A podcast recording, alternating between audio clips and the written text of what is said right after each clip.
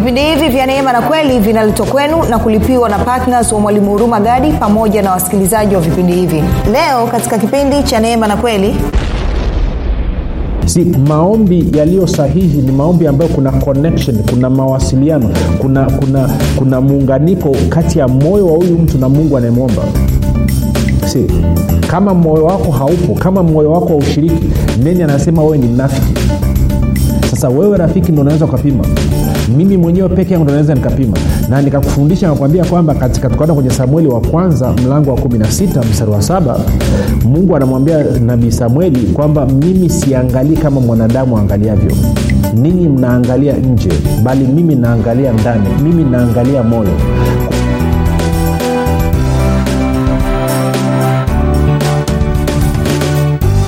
popote pale ulipo rafiki nakukaribisha katika mafundisho ya neema na kweli. Jina langu naitwa huruma gadi na ninafuraha kwamba umeweza kuungana nami tena siku ya leo kwa ajili ya kuweza kusikiliza kile ambacho bwana yesu ametuandalia.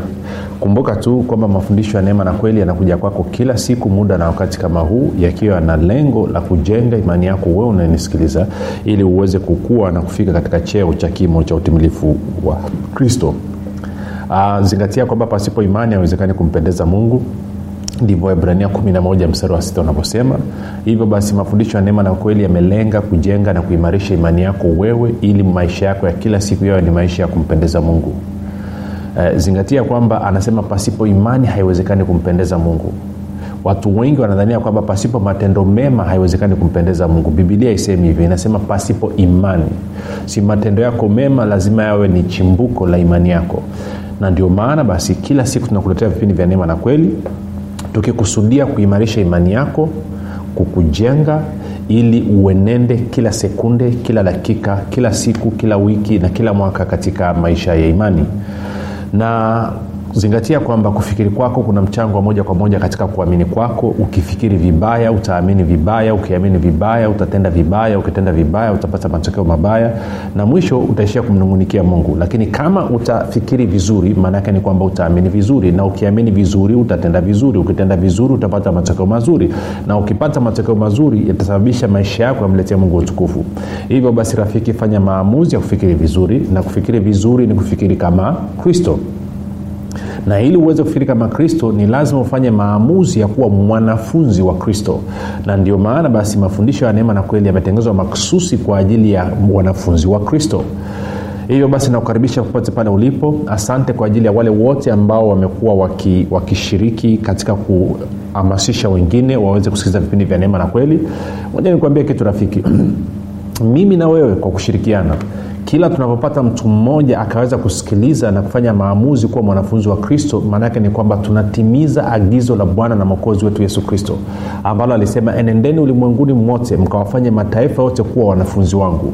Kwao kumbuka kwa asilimia kubwa tumekuwa kanisa kwa asilimia kubwa limekuwa likitengeneza wanafunzi wa musa badala ya kutengeneza wanafunzi wa kristo.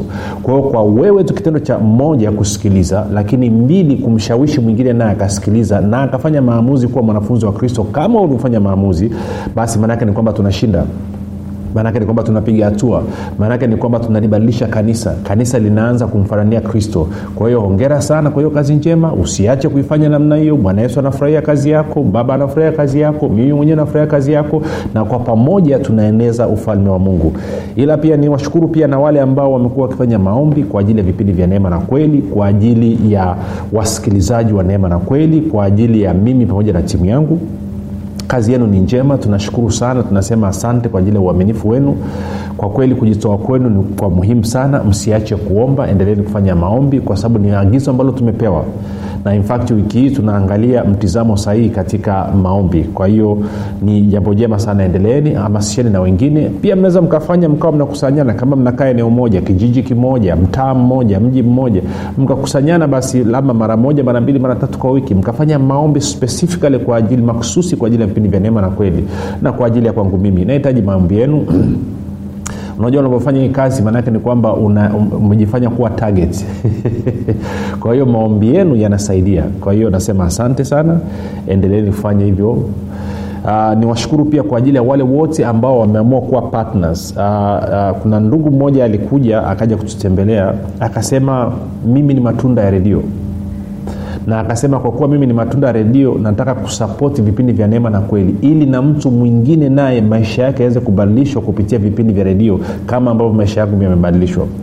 Na ndio maana basi kila siku huwa natoa mwaliko kwa watu wote wanaotusikiliza kuwa partners wa vipindi vya neema na kweli.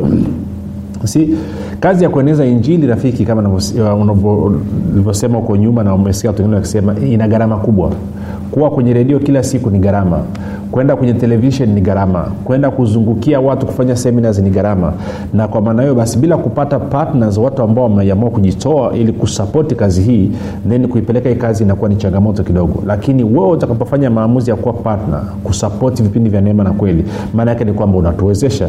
Na wala usikubali bilisi ya kudanganya hata siku moja kwamba tunaweza tukitoa tu hela zitakuwa nyingi sana. Kitu cha kwanza haiwezekani. Hela zikawa nyingi. Kwa sababu kazi hii ni pana. Tukimaliza kuhubiri injili kwa kupitia redio zote tanzania na kupitia televishen zote. Then tutahamia na kenya tutahamia na, na uganda tutahamia na, na rwanda tutahamia na drc congo. Tumeambia tupeleke injili ulimwenguni mote. Kwao tunatakiwa tufikie watu wengi kadri inavyowezekana unasema nitajuaje mi natakiwa kuwa partners wa vya neema na kweli? Mbona mimi ni magt mbona mimi ni assemblies of god? Mbona mimi ni mkatoliki? Mimi ni mluteri mimi ni morovian sikiliza kama unasikiliza vipindi vya neema kila siku na vinachangia katika kubadilisha maisha yako huo ni uthibitisho tosha kwamba wewe unatakiwa kuwa partners wa vipindi vya neema na kweli. Kwa shingapi? Utaamua mwenyewe. Utaamua mwenyewe kiasi kile ambacho unaona kwenye moyo wako hichi kitasaidia kuwezesha hii kazi iweze kwenda mbele basi moja kwa moja tunaendelea na somo letu la, la, la, la wiki hii ambayo tunaendelea nalo nasema mtizamo sahihi mtizamo sahihi uh, katika katika maombi. Si kuna mtizamo fulani ambao mimi na wewe tunatakiwa tuwe nao? Kwa lugha ya kiingereza neno mtizamo tunasema ni neno attitude. Sasa uh, nita nita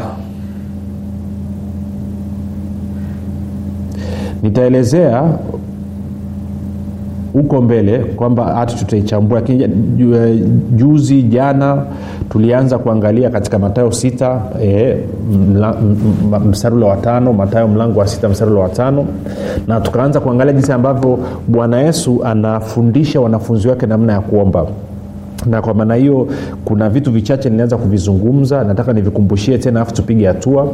Angalia anasema msarulo wa tano matao sita tano anasema tena msalipo msiwe e, kama wanafiki kwa maana wao wapenda kusali hali wamesimama katika masinagogi na katika pembe za njia ili waonekane na watu. Amin nawaambia wamekwisha kupata thawabu yao. Kwa hiyo bwana yesu anasema wazi kabisa kwamba unapoingia kwenye maombi hakikisha kwamba usiwe kama mnafiki. Kwa nini? Mnafiki anaomba ili aonekane mnafiki anaomba ili asifiwe na watu. Hmm? ningeweza nikapeleka mbali zaidi. Pia mnafiki ni yule ambaye anaomba ili mungu amwone kwamba ameomba.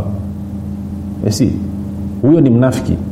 Kama kama na huko nyuma nami nilikuwa nafanya hii kitu kwamba nilikuwa naomba ili mungu anione nimeomba. Si huo ni unafiki. Maanaake nini? Maanaake ni kwamba moyo wangu hauko kwenye kuomba lakini kwa kuwa nataka kumwonyesha mungu kwamba naomba basi naenda kwenye kuomba. Kilichonipeleka sio mahusiano kumbuka nilikwambia maombi maanayake nini?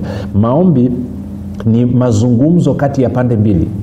Na tungeweza kupeleka mbali zaidi tukasema kwamba maombi ni mazungumzo kati ya pande mbili ambazo zina uhusiano mazungumzo kati ya mungu na mwanadamu. Wewe unaongea alafu unanyamaza unamsikiliza na yeye anaongea alafu unamsikiliza. Una hivyo hivyo. Ndio maana ya maombi. Ukiwa una, una maombi mengi yaliyoko kwenye, kwenye maisha ya wakristo ni maombi ya upande mmoja mtu anaingia anasa anaingia kwenye maombi alafu anaanza kumweleza anakaa amepigwa ufunguo vile. Alafu anamaliza anasema amen anatoka. Hasikilizi hata mungu amejibu nini. Na nikakwambia basi katika kipindi cha takriban wiki mbili tunataka tuangalie ili mimi na wewe tufike mahali kwamba tunapoingia kwenye maombi. Sio tu kwamba tuweze kuzungumza na mungu lakini pia na mungu naye akizungumza anapotujibu tuweze kumsikia na kuna wakati mwingine utaingia kwenye maombi hautakuwa wa kwanza wewe kuzungumza. Utaingia utakaa kimya alafu yeye ataanza kuzungumza. Inategemea nani, ame, amemuita mwingine kwenye, kwenye maombi kwenye huo mkutano kwenye ushirika. Kwa hiyo nikasema maombi ni kufanya ushirika na mungu. Maombi ni kufanya ushirika na mungu. Kwa hiyo hilo ndo litakiwa iliwe lengo ndo hiyo kusudi nalokusukuma ni kaa vile ambavyo umemisi rafiki yako unaenda kufanya maombi si maombi sio kama ambavyo tunafikiria leo hii kwamba maombi napeleka ni yes. Tulisoma kule tu, eh, nani jana tulisoma kwenye timotheo wa kwanza mbili. Anasema kabla ya mambo yote nataka dua na maombezi na sala vifanyike pamoja na shukurani kwa ajili ya watu wote. Yes. Lakini nataka turudi kwenye ntagusia kidogo afu taendelea labda kesho tutaangalia. Lakini kwenye bustani ya eden adamu na eva kabla ya kufanya uwasi kabla ya kula matunda ya wa ujuzi wa mema na mabaya bibilia inatuonyesha wazi mungu alikuwa na tabia ya kuja kuwatembelea jioni pale bustanini. Sasa kumbuka wakati ule kulikuwa hakuna mapepo ya kufukuza. Kulikuwa hakuna wagonjwa wa kuponya. Kulikuwa hamna, hamna nini kufanya maombi kwa ajili ya watu wengine waokoke. Wala walikuwa hawana shida ya aina yoyote. Walikuwa wana kila kitu katika bustani ya eden. Kwa hiyo nataka ujiulize swali hili. Walikuwa wanahusianaje na mungu si. Maanake tunaambiwa mungu alikuwa anakuja jioni kuwatembelea. Tunafahamu hata baada ya wao kula tunda la mtu ujuzi wa mema na mabaya waliposikia sauti ya bwana mungu ikitembea bustanini walipaniki wakajificha. Kwa nini? Mungu alikuwa amekuja kwenye appointment. Nataka upige picha hii rafiki kwamba walipokuwa wakutana na mungu walikuwa wanafanya nini? Maana ni kwamba walikuwa na urafiki wana mazungumzo. Nini inawezekana siku hiyo wametembea kwenye bustani alafu wameona e, mti mzuri ama wamemwona twiga kwamba amefanya kitu fulani kwao anamshirikisha baba yao wanasema leo tulikuwa bustanini tumemwona twiga twiga amefanya moja mbili tatu nne. Hakika mungu wewe ni mzuri hakika wema wako unashangaza kabisa. Kwa hiyo walikuwa wana ushirika wana uhusiano wanafanya mazungumzo kama vile ambavyo mimi na wewe tunaweza kufanya mazungumzo na rafiki. Ukiwa na rafiki yako mnazungumzaje rafiki? Ukiwa na rafiki maanake ni kwamba mnakaa mnazungumza mambo ambayo yanawafurahisha mambo ambayo mnapenda. Mnaweza mkapiga stori asubuhi mpaka usiku mpaka asubuhi e, nakumbuka wakati mimi nakuwa na rafiki yangu mmoja eh, anaitwa david. David alikuwa akija kunitembelea yani ilikuwa kichwali akitoka kwao akaja kunitembelea ni kosa. Maanake ni kwamba tutaongea siku hiyo nzima tutaingia chumbani tutaongea. Tutaongea mpaka saa saba saa nane usiku. Tutalala. Alafu saa kumi na moja saa kumi na mbili tumeshashtuka. Tutaongea. Tuta haviishi. Kwa sababu ni marafiki. Kwao lengo la maombi ilikuwa ni wewe kufanya ushirika kufanya urafiki na mungu. Sasa nitarudi kuja kueleza kwa kina lakini sema nigusie hapo. Kwao ndomaana bwana anasema tena msalipo msiwe kama wanafiki kwa maana wao wapenda kusali hali wamesimama katika masinagogi na katika pembe za njia ili waonekane na watu. Ami nawaambia wamekwisha kupata thawabu yao. Bali wewe usalipoingia katika chumba chako cha ndani na ukiisha kufunga mlango wako usali mbele za baba yako aliye sirini na baba yako aodae sirini atakujaza. Kwao anasema usiwe na maneno mengi sana usiropoke sana. Sasa nitakuja kuelezea hapa kwenye hii habari ya maneno lakini vipindi viwili vilivyopita nilikueleza nafasi ya moyo katika maombi na tukaenda tukaangalia kwenye mithali 161 anasema maandalio ya moyo ni ya mwanadamu lakini jawabu la ulimi linatoka kwa mungu. Na nikakwambia moyo ni wa muhimu sana. Tukaenda tukaangalia kwenye matayo 15 mstari ule wa saba wa nane na watisa kwamba bwana yesu anazungumza habari ya moyo. Sasa kuna kitu nitaka nikiweke vizuri hapa ili tusije tukachanganyane. Tene matayo 15 mstari ule wa saba hadi wa, wa tisa. Anasema hivi sikia bwana yesu anavyoambia mafarisayo. Enyi wanafiki ni vema alivyotabiri isaya kwa habari zenu akisema watu hawa uniheshimu kwa midomo ila mioyo yao iko mbali nami. Nao waniabudu bure wakifundisha mafundisho yaliyo maagizo ya wanadamu. Kwa hiyo bwana yesu anasema maombi ya mtu mnafiki ni mtu ambaye anaingia kwenye maombi alafu moyo wake uko mbali na mungu kwa maneno mengine hakuna connection hakuna mawasiliano kati ya moyo wa huyu mtu na mungu. Si maombi yaliyo sahihi ni maombi ambayo kuna connection kuna mawasiliano kuna kuna kuna muunganiko kati ya moyo wa huyu mtu na mungu anayemwomba. Si kama moyo wako haupo kama moyo wako haushiriki neni anasema wewe ni mnafiki. Sasa wewe rafiki ndo unaweza ukapima mimi mwenyewe peke yangu ndo naweza nikapima. Na nikakufundisha nakwambia kwamba katika tukaenda kwenye samueli wa kwanza mlango wa 16 mstari wa saba mungu anamwambia nabii samueli kwamba mimi siangalii kama mwanadamu aangaliavyo ninyi mnaangalia nje bali mimi naangalia ndani. Mimi naangalia moyo. Kwa hiyo mungu huwa anafanya maamuzi yake yote kwa kuangalia moyo wa mwanadamu ndio maana bwana yesu anasema hapa kwamba hawa watu ambao wanakwenda mbele za mungu ambayo mioyo yao iko mbali na mungu kwa midomo yao wanasema wanampenda mungu wanamheshimu mungu lakini mioyo yao iko mbali. Anasema hawa watu ni wanafiki na anasema ibada zao ni bure. Anasema wananiabudu bure. Kwa maneno mengine hamna lolote. Na anasema shida ya hawa watu wa namna hii ni watu ambao wana mafundisho yaliyo maagizo ya wanadamu. Kwamba hicho unachokitumia mfumo unaotumia utaratibu unaotumia mtizamo ulionao unapoingia kwenye maombi umeutoa wapi? Umeutoa kutoka katika neno lake baada ya kufunuliwa na roho mtakatifu na kukuelewesha ama ni kwa sababu ya mapokeo ambao umepatiwa na viongozi wako? Si. na kuna vitu vingi sana ambavyo nitakuonyesha katika e, wiki hizi mbili ambayo ni mitizamo mibovu kabisa inatunyima sisi kupokea majibu yetu kutoka kwa mungu si, mungu ana shida ya kutoa shida iko kwenye si kupokea. Kuna mambo ambayo tunafanya yanaathiri uwezo wetu wa si kupokea majibu yetu kutoka kwa mungu. Hakuna mtu ambaye amewahi kufanya maombi alafu mungu akumjibu. Infact nilikuonyesha jana kwenye saa 65 nasema kabla hawajaomba nitajibu. Wakiwa katika kusema nitasikia. Kwa hiyo maanaake ni kwamba maombi yako yalishajibiwa kabla haujaomba sijui nanyelea rafiki tunachokizungumza kwa nini nasema kwa nini sasa sioni matokeo? Ni kwa sababu kuna shida katika kupokea kwako. Si katika agano jipya ili mtu aweze kupokea maanake lazima aamini. Ukiamini ndio kupokea. Ukiamini kile ambacho mungu amesema maanake ni kwamba umepokea. Kama haujaamini maanake ni kwamba haujapokea. Na ndio maana moyo ni wa muhimu sana. Kwao bwana yesu anasema unapokwenda mbele za mungu umeingia kwenye maombi umeingia kwenye kufanya ibada lakini moyo wako ukawa hauko pale ukawa unapiga maneno kama kasuku tu anasema wewe ni mnafiki. Ndio maana hata saa nyingine inaleta shida kidogo tunapofanya maombi kwa kutumia vitu tulivyoviandika. Saa nyingine kuna hatari unless umeandika mwenyewe. Saa nyingine kuna hatari umepewa tu mtu ameandika na wewe unalifyatua pale. Hakuna connection kwenye moyo wako. Hakuna isi hakuna yani hakuna muunganiko sijui hakuna muunganiko kati ya wewe na mungu. Hakuna muunganiko kwa mawasiliano kati ya mungu na moyo wako yana shida yamekatika kwa hiyo unazungumza ndio maana huwezi kupata matokeo. Anasema kwa moyo mtu huamini na kwa kinywa mtu ukiri hata kupata si. Anasema kwa moyo uamini unapata haki unapata uhalali. Kwa kinywa unakiri alafu unamiliki hicho ambacho umekiamini.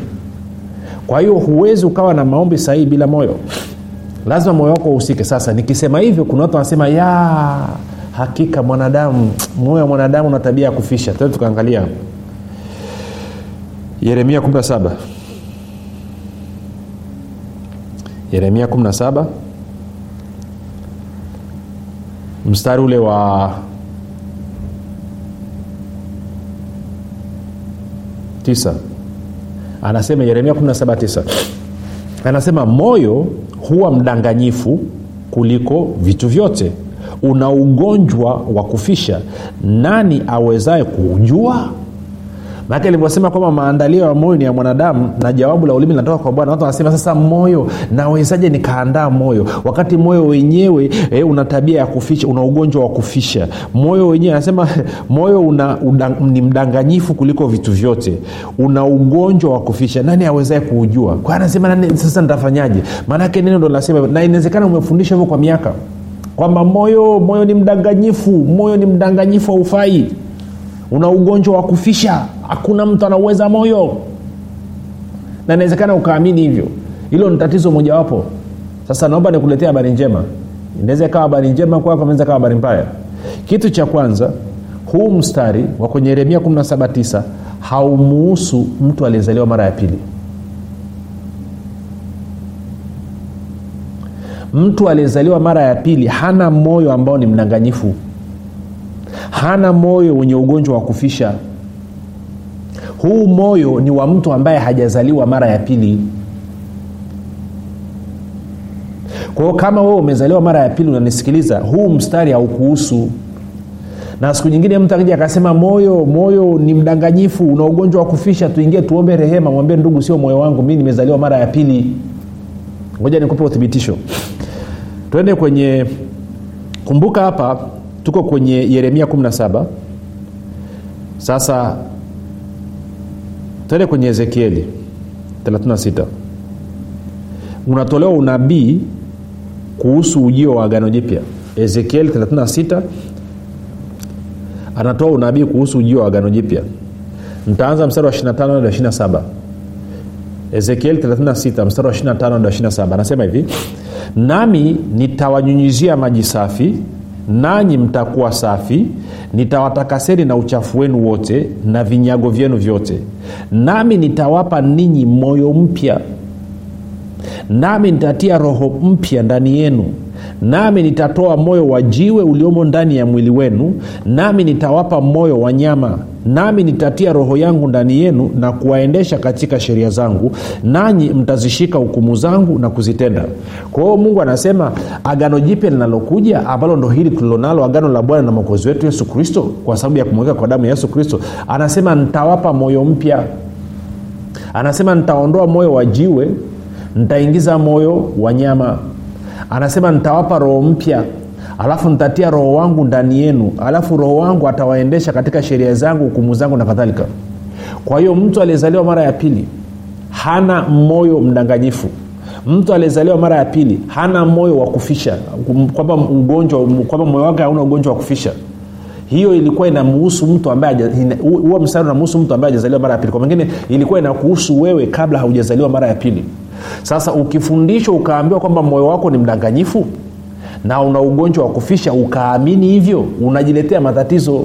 Maanake ukiamini uongo unamwezesha yule aliyekudanganya. Tapeli awezi kutapeli mpaka umeamini utapeli wake. Sijui kananyelea rafiki. Kwa hiyo ibilisi naye hana sila nyingine yote zaidi ya uongo. Kwa hiyo mungu anavyosema kwamba una uwezo wa kuuandaa moyo wako una uwezo wa kuuandaa moyo wako. Ni kwa sababu anajua ulipozaliwa mara ya pili alikupa moyo mpya alikupa moyo wa nyama akaandika sheria zake akaandika hukumu zake eh, akaziingiza shuhuda zake zikaingizwa ndani ya moyo wako. Kwa hiyo wewe una uwezo na ndio maana sa mithali nne anasema linda sana moyo wako kuliko vyote ulindavyo. Tende kwenye mithali nne nikuonyeshe. Si yote haya tunaangalia ni maandalizi ya moyo eh, kwa sababu ili nini? Ili uwe na mtizamo sahihi katika maombi. Kwa hiyo unauweza kabisa. Kwa hiyo leo tutafanya zoezi. Tende methali nne tutaanza mstari ule wa ishirini hadi wa ishirina tatu. Anasema hivi mwanangu sikiliza maneno yangu. Tega sikio lako uzisikie kauli zangu. Zisiondoke machoni pako. Uzihifadhi ndani ya moyo wako maana ni uhai kwa wale wazipatao na afya mwili wao wote. Kwa hiyo anasema neno la mungu ni uhai kwa yule anayepata hilo neno na ni afya kwa mwili wako wote 23 anasema linda moyo wako kuliko yote uyalindayo maana ndiko zitokako chemchem za uzima. Kwa anasema linda sana moyo wako kwa maana ndani ya moyo wako ndo kuna chemchem za uzima. Ukisoma kwenye lugha ya, ya, ya kiibrania kwenye original lugha ya awali kabisa ambako kwa sababu agano la kale liandikwa kwa lugha ya kiibrania anasema linda sana moyo wako kwa maana humo ndimo palipo na mipaka ya maisha. Mipaka ya maisha. Kwa nini? Kwa sababu moyo wako ndo unaamua maisha yako yaweje si okay tende ngakuonyeshe tende kwenye matayo matayo kumi na mbili. Matayo kumi na mbili alafu utaanza mstari wa thelathini na tatu. Anasema hivi ufanyeni mti kuwa mzuri na matunda yake kuwa mazuri au ufanyeni mti kuwa mbaya na matunda yake mabaya kwa maana kwa matunda yake mti hutambulikana. Enyi wazao wa nyoka mwawezaje kunena mema mkiwa wabaya? Maana kinywa cha mtu huyanena ya ujazayo moyo wake. Kinywa cha mtu huyanena ya ujazayo moyo wake. Mtu mwema katika akiba njema hutoa mema na mtu mbaya katika akiba mbaya hutoa mabaya. Kwa anasema mtu mwema kwenye akiba njema anasema moyo wa mtu okay, nirudie tena. Kinywa cha mtu huyatamka ya ujazayo moyo wake. Yeah, anasema kinywa cha mtu huyanena ya ujazayo moyo wake. Mtu mwema katika akiba njema hutoa mema. Kwa hiyo inamaana yale yaliyojaa katika moyo wako yanatoka kupitia kinywa chako. Kwa hiyo ukitaka kujua ndani ya moyo wako kuna nini rafiki sikiliza yale ambayo unayazungumza. Kwa kama wewe unaoingia kwenye maombi alafu maombi yako ni mungu nisamehe mimi ni mwenye dhambi sifai mimi ni mchafu nini maana yake ni kwamba wewe una shida. Wewe una shida. Na kama una shida then ndo maana kupokea majibu kwa mungu inakuwa ngumu. Kwa hiyo kitu cha kwanza nataka ukubali kwamba umepewa moyo mpya baada ya kuzaliwa mara ya pili. Moyo wa nyama umeingiziwa ndani mwako moyo wa jiwe umeondoka. Moyo wako hauna udanganyifu tena moyo wako unasema kweli moyo wako hauna ugonjwa wa kufisha moyo wako una uhai umejaa afya tele. Na kwa maana hiyo kwenye kuomba kwako sasa lazima uanze kuzungumza ukitamka maneno yanatoka katika nini? Katika moyo wako. Lakini kabla ya hapo alikwambia moyo wako lazima ujaze neno la mungu. Ndo anasema neno lisiondoke kwenye macho yako lisiondoke kwenye masikio yako lisiondoke kwenye mdomo wako. Ili liingie ndani ya moyo wako. Neno la kristo likikaa kwa wingi ndani ya moyo wako ukifungua mdomo katika maombi mambo yanaenda vizuri. Mtizamo wako kuhusu mungu unaenda vizuri. Kwa hiyo kuanzia kipindi kijacho tutaanza kuangalia mtizamo wako kuhusu mungu kama baba ukoje? Tupate break tukirudi tutamalizia.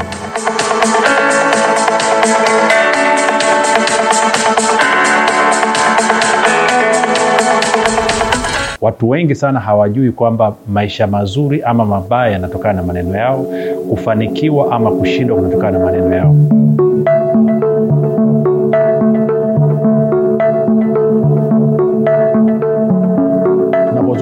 neno ukiri ama kitabu cha ukiri tunamaanisha linatokana na neno la kigiriki ama la kiunani neno linasema homologio. Homologio maana yake ni kusema katika hali ya kukubaliana. Hivyo tunavyozungumzia ukiri katika mtazamo muktadha wa bibilia maana yake ni kwamba tunazungumza habari ya mwanadamu ama mtu kuzungumza katika hali ya kukubaliana na kile ambacho mungu anasema. Mungu ana makusudi maalum na maisha yetu. Mungu ametuumba ili tutawale na mungu ametuumba ili na sisi tuumbe vitu tunavyovitaka katika mazingira yaliyotuzunguka. Lakini hapo kabla hatukuwa tunafahamu hivyo tulikuwa tunazungumza kinyume na neno la mungu lilivyosema lakini baada ya kukutana na kitabu cha mwalimu huruma gadi cha nguvu ya ukiri kimenisaidia sana kimenisababisha na mimi leo sasa hivi nazungumza kama mungu anavyotaka nizungumze kama mungu alivyoyakusudia maisha yangu.